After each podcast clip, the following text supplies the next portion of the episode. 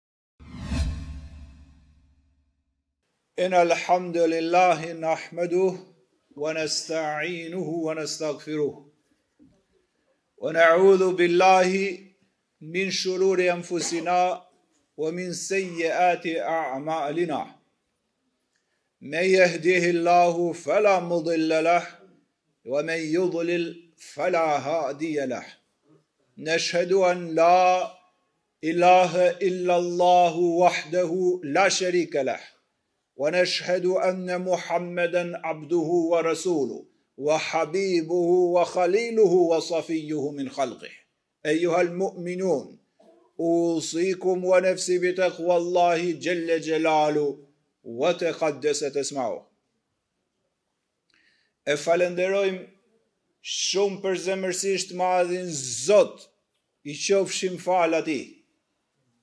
E falënderojmë dhe e madhërojmë dhe e lartësojmë pa fund krijuesin e madh të gjithësisë dhe krijuesin tonë, e cilin vla dhe motër Mund të falënderojmë, të lartësojmë, të nderojmë, të respektojmë më shumë se atë që na dhuroi jetën. Na mbuloi me të mirat e tij dhe na e shtroi neve autostradën dhe rrugën e pastër edhe të bukur islame e sa zot i mirë është ai. Dëshmojmë që i madhi zot është një dhe një i vetëm, Dhe pejgamberi Muhammed alejhi selam i dërguari i tij. Vëllezër edhe motra të nderuara. Këshilloj veten time në radhë parë dhe gjithë secilin prej jush, për të qenë njerëz të përkushtuar, të dalluar dhe të mirë në rrugën e sundusit fuqiplot.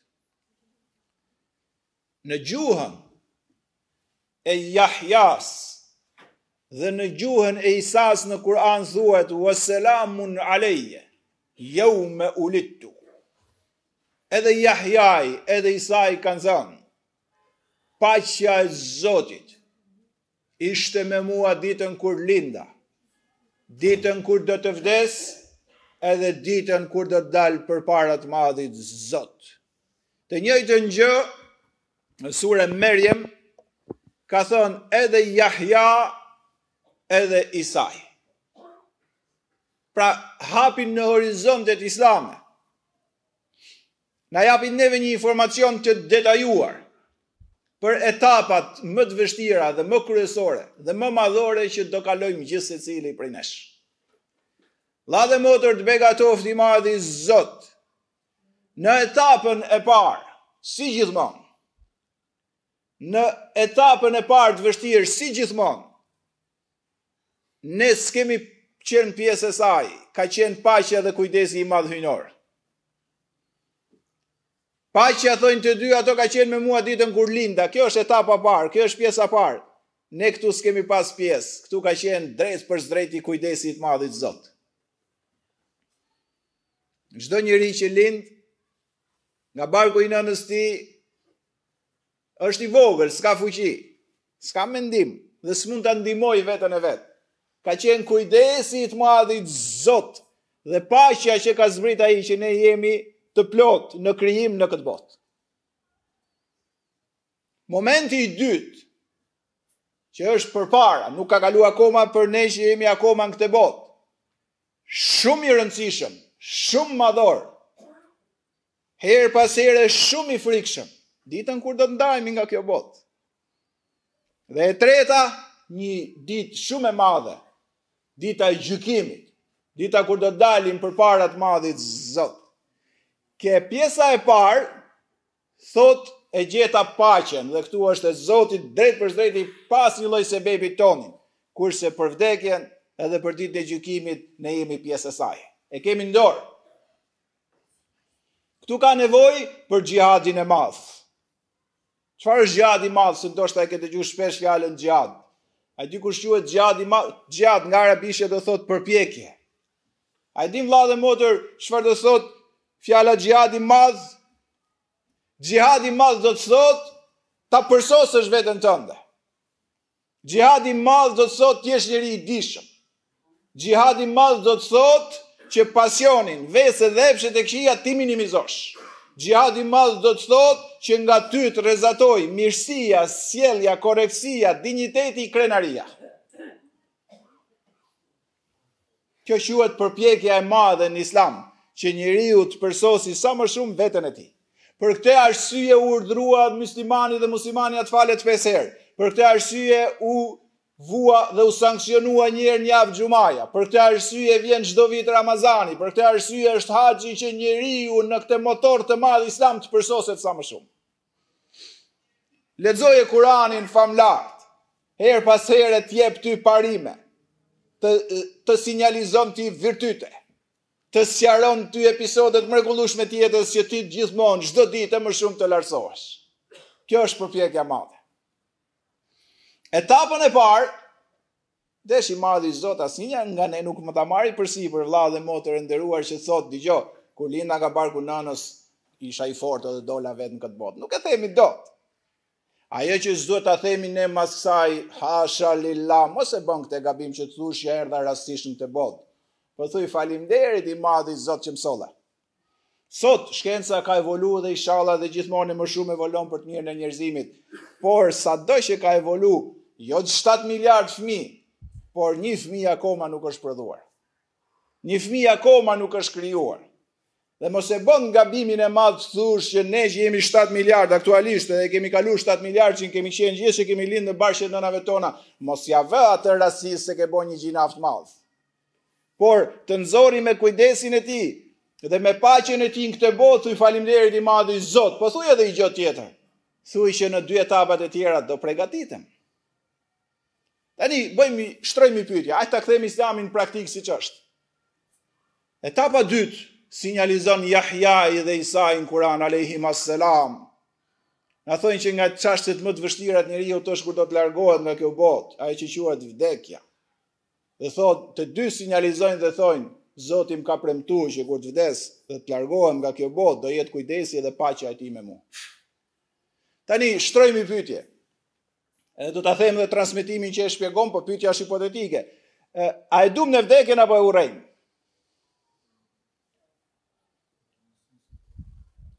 A e dum ne vdekjen apo e urrejmë? Pejgamberi alayhis salam në shtëpi, në shtëpinë e vet. Po subhanallahu alazim siç fliste ai.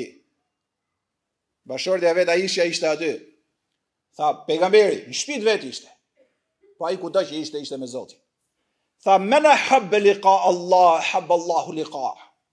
Tha kush don që të takohet me Zotin, Zoti don ta takojë atë. Kush nuk e don takimin me Zotin, Zoti e urren takimin me të. Subhanallah, është fjalë e rëndë.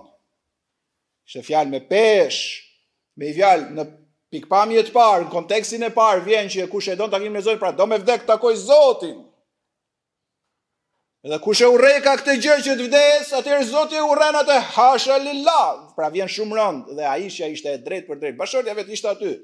Tha ja Resulullah. Tha o i dërgumi i Zotit, po ne e urrejmë vdekjen, ne nuk Ne nuk e presim vdekjen me dashuri dhe me qejf. Drejt. Po ishte fjalë që donte përgjigje se mos po bënte një gabim të madh. Po e drejtpërdrejtë tha o Resulullah. Ne tha nuk e presim me qejf vdekjen, ne urrejm vdekjen. A ka thonë të vërtetën atë saktën, ka thonë të vërtetën fakt. Ka thonë atë që është natyrë njerëzore. Dhe derisa të shkatërrohet kjo botë, shumica maksimale, 99.9 përqind e njerëzve urrejnë vdekjen përveç një përqindje të vogël. Që do ta themi kush janë. Por është në krijimin e njeriut që ta urrej edhe ta ketë diçka të rëndë me vdek. Është është brenda normalitetit njerëzor, s'ka kurrfarë gabimi këtu. Dhe pejgamberi ia shpjegoi, e keqkuptove Aishe tha. E keqkuptove se unë këtë shprehje e thashë kur njeriu është duke dhënë shpirt, vijnë engjëjt dhe e përgëzojnë. Çfarë e përgëzojnë engjëjt? Çfarë do ndodhi me ne vëllezër motër? Thon më më qartë.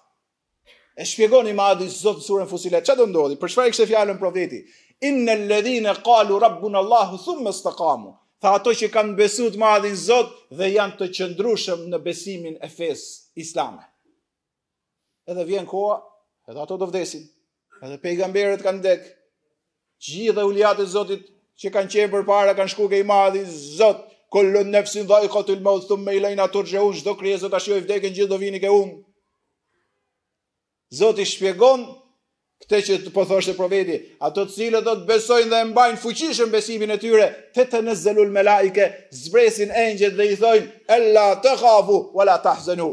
I thojnë, direkt, e se, a, a thamë që është e rëndë shumë, e kështu e thonë Jahjai dhe Isai, paqja e Zotit është me mu ditën kur linda, kur do vdes dhe kur do të dalë para Zotit.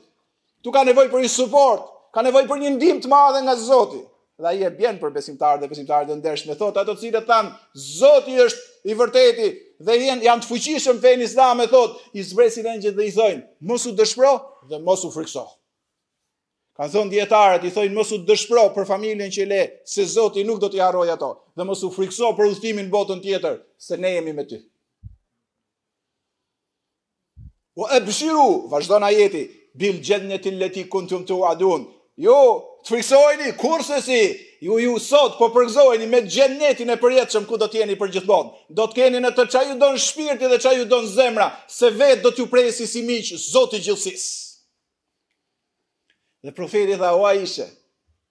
Kur njeriu po jep shpirt dhe e merr këtë përgëzim, thotë, "Oh, sa mirë ta takoj Zotin." E Zoti don ta takojë atë. Kur njeriut i thohen këto fjalë, pra është në mundimin e dhënies shpirtit, i vijnë këto fjalë qetësohet dhe e zën paqja dhe kujdesi i Zotit. Dhe ai në shpirtin e tij thotë, "O Zot, ku je të vi të takoj, sa i mirë je ti."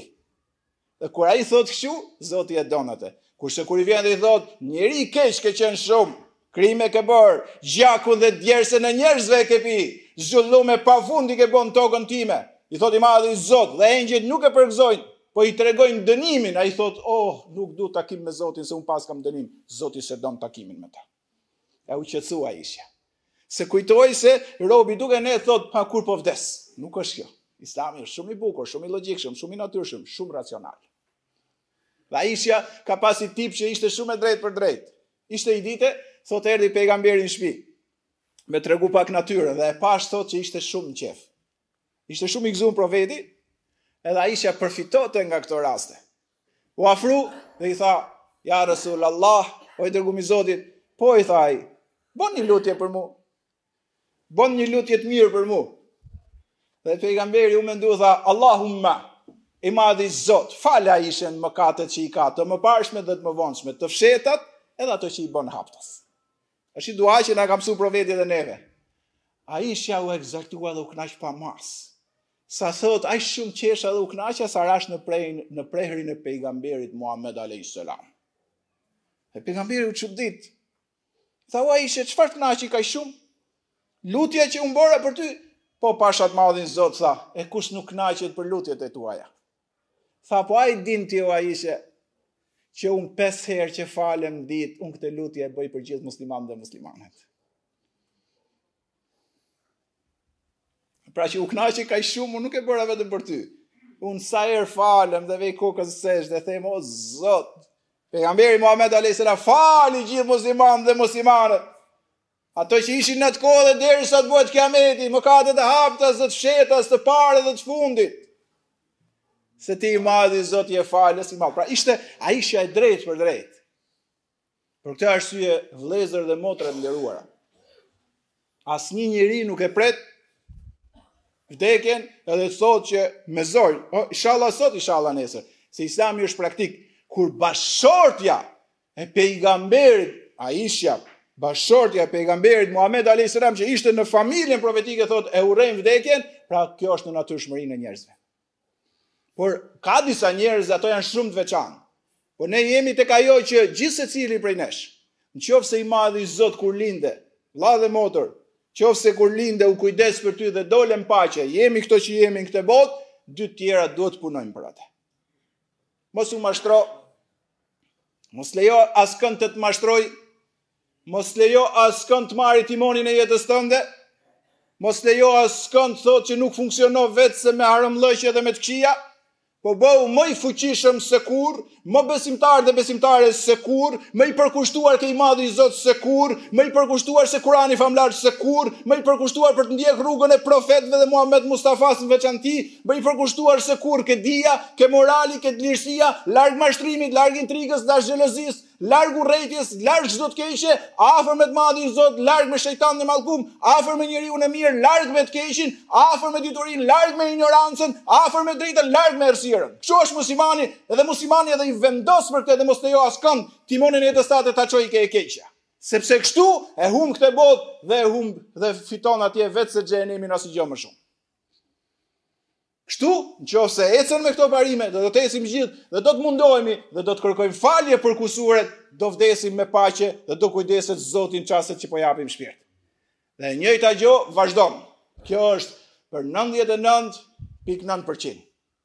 Po kjo nuk është për disa shumë të rrallë si vetë pejgamberi Muhammed A.S. Ai nuk e kishte problem vdekjen dhe ai donte të ikte nga kjo botë. A është kështu? Po kështu është. Ai doli në xhami kur ishte i smur dhe tha: "O njerëz, e gjithë u shtangën. Tha dikujt në këtë botë, po jo për vete, po e dha me shembull. I ka thënë i madhi Zot, a don të vish te unë apo të jetosh sa të dëshirosh?" Njerëzit s'po e kuptonin. Tha ky njeri, në fakt e kishte për veten, zgjodhi Zotin e gjithësisë dhe dashurinë dhe shoqërimin me të, dhe kurrsesi këtë botë. Njerëzit gjithë secili filluan duke vra mendjen për çin e ka, vetëm njëri e kuptoi, Ebu Bekri, u shkri në vaj në çast. Ah, ja Resulallah, tha, o i dërgumi i Zotit, Qofsh i bekuar më shumë se baba dhe nëna jonë. Ai e kuptoi që pejgamberi po fliste për veten, tjerët nuk e kuptuan. Dhe pejgamberit iu la kjo zgjidhje. Dhe ai zgjodhi të madhin Zot dhe iku me shpejtësi nga kjo botë për t'u afru afër sunduesit të madh të gjithësisë.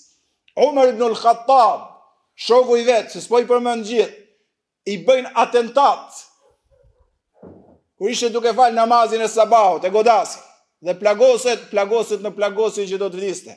Dhe i tha doktori Umer, tha, kohët e fundit janë t'jetës tënde, pra minutat, orët ose ditët e fundit, nuk u mërzit. Djali i vet e mbante këtu në kofshën e tij, kokën, tha bir, o po Omeri i madh, po jetën kushtu të madhit Zot, tha bir, Po baba tha. Lëre kokën e babës tha, vendosja në tokë. Tha pse babë unë? Tha vendosja, se ndoshta Zoti më shef në atë gjendje dhe më mëshiron. Allah Allah. Duke e ditë që Zoti është shumë mëshirues, tha, më vendos në tokë, tha, aty kokën ti ma vendos, s'ka problem bir. Tha, po pse babë, unë po të maj, kam sevape, tha, jo bir. Ndoshta më shef Zoti ashtu, në atë gjendje, dhe thotë, e kam mëshiru Omerin. A u tremb se po vdes? Kurrë! Tha shkoni tek Aishja. Pejgamberi alejhi selam kishte thënë, ku vdes pejgamberi aty varroset. Dhe vdiq dhe u varros aty. Pastaj vdiq babai i Aishës Ebubekri, shoku më i ngushtë u varros aty. Varri i tretë që ishte vendos ishte për Aishën. Omeri nuk u tremb nga vdekja, kishte një hall më të madh se sa. Kishte një hall tjetër. Tha shkoni ke Aishja dhe thuj, Omeri ka thënë, A ka mundësi, ndoshta është pyetje edhe kërkesë e palogjikshme, po e kam me zemër dhe me shpirt. Shih preokupimi! I kishte thënë doktori do vdesësh, me na thonë neve doktori do vdesësh, mendoje vetë ça mendojnë për atë çast. E kishte hallin ku tu varroste aty me pejgamberin edhe me Ebubekrin. Dhe i vjen djali vetë dhe i thotë, o Aishe, Omeri ka një kërkesë, e rëndë si kërkesë, Aishja donte vetë ishte me bashkëshortin dhe me babën. Tha, kush është kërkesa? Tha që edhe Omeri të varroset me dy shokët që s'u nda kurrë dhe e mbajtën islamin me dignitet, ajo u shkri në vaj, tha po do ta lejoj. Kur i erdhi koha çasti me dhonë shpirt, tha, prap, unë tani tha po vdes, Kur të vdes, do kaloni ke shpia e Aishës ku është pejgamberi i varros dhe do i thoni tani Omeri ka vdek dhe ti s'ke asnjë lloj përgjegjësie. Pra nuk ke mos është i gjallë, ka vdek, në qoftë se e lejon thot më varrosni aty, në qoftë se jo më çoni në varrezat e muslimanëve. Edhe tha la ilaha illa Allah, edhe i dha shpirtin madhit Zot dhe Aisha pranoi dhe sot kur shkojnë njerëzit në Medinë e vizitojnë varrin e profetit i japin selam, thonë selamu alejkum ja Resulullah, Paqja e Zotit qoftë mbi ty edhe salavate për pejgamberin, japin selam për Abu Bekrin për Omerin. Pra këto ishin kalibri i lartë që këto s'e kishin problem me vdek. Pra profeti e kishte dëshirë me ikë ke i madhi Zot, Omeri s'e kishte problem fare me vdek. Dhe Omer ibn Abdul Aziz i fundit kjo, i erdhi koha me vdek i tha bashkëshortës dhe njerëzve dilni pak jashtë. një njeri gjigant i besimit islam dhe dolën ato dhe thot bashkëshortja e vet vendosa dëgjimin ke dera se nuk na la brenda ishte vetëm dhe tha e dëgjova duke thënë merhaba bi hadhihi al-wujuh mirë se erdhët o fytyra të shndritshme ju nuk jeni fytyrat e njerëzve Mirë se erdhët ta merrni shpirtin tim. Në një rast tjetër tregohet që ka thonë, ka filluar të shohi shpirtat e pejgamberëve. Mirë se erdhe ja Nuh. Mirë se erdhe ja Khalilullah për Ibrahimin alayhis salam. Mirë se të shikoj ja Khalilullah, ja Kelimullah tha për Musain o ty që të foli Allahu. Dhe në fund fare ka thonë, o zotëria im o pejgamber a.s. Dhe thotë tha la ilahe illallah. Dhe pastaj qetësi, kemi hyrë thotë dhe e pamë që kishte dhonë shpirt. Por kjo është një përqindësh. 99.9% hymë ne që nuk duam të vdesim, po në fakt do vdesim.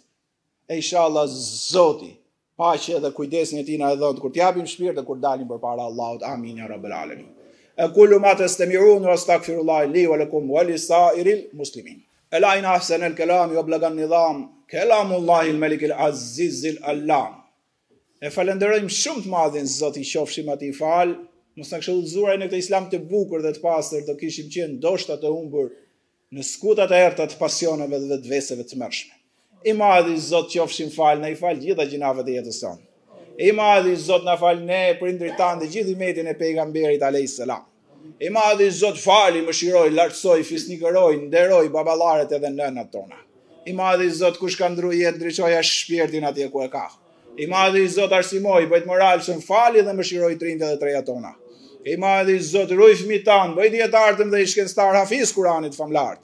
I madhi Zot na mundëso të vdesim me fjalën la ilaha illallah dhe në çast sa të japim shpirt të jesh i kënaqur me ne.